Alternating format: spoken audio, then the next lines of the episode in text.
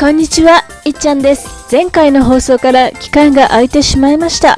皆さんもう10月も終わりますが、冬の準備はできてますか？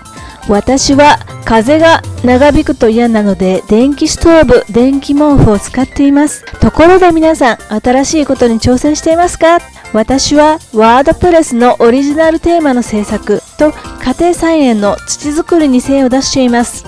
家庭菜園の土作りのために一から草ぼうぼうだった土地の草刈りをして開墾作業をしてるんですけれどもとっても大変なんです。ビッチューグはシャベルを初めて買って土を掘ってるのでかなりの肉体労働のように感じています。ところがですね日頃運動不足で肩を動かすことがないので心地よい疲労感があり緑の雑草を買ってると不思議と心が癒されるんですよ。知ってますか？緑は癒しの色というのは本当ですよね。土に肥料をまいたり pH を調節する石灰をまいたり楽しみです。それと同時にですねワードプレスのオリジナルテーマについてアウトラインを考えたり作り方を調べたり一歩一歩ですけれども前進しています。プログラムを作って疲れたら畑で体を動かして結構不良にならないように工夫しています。冬になるとですね体調が悪くなる方もおられると思うんですけれども結構不良なので背中にカイロ腰お腹に貼って温めてくださいね。また湯船に浸かることもおすすめです。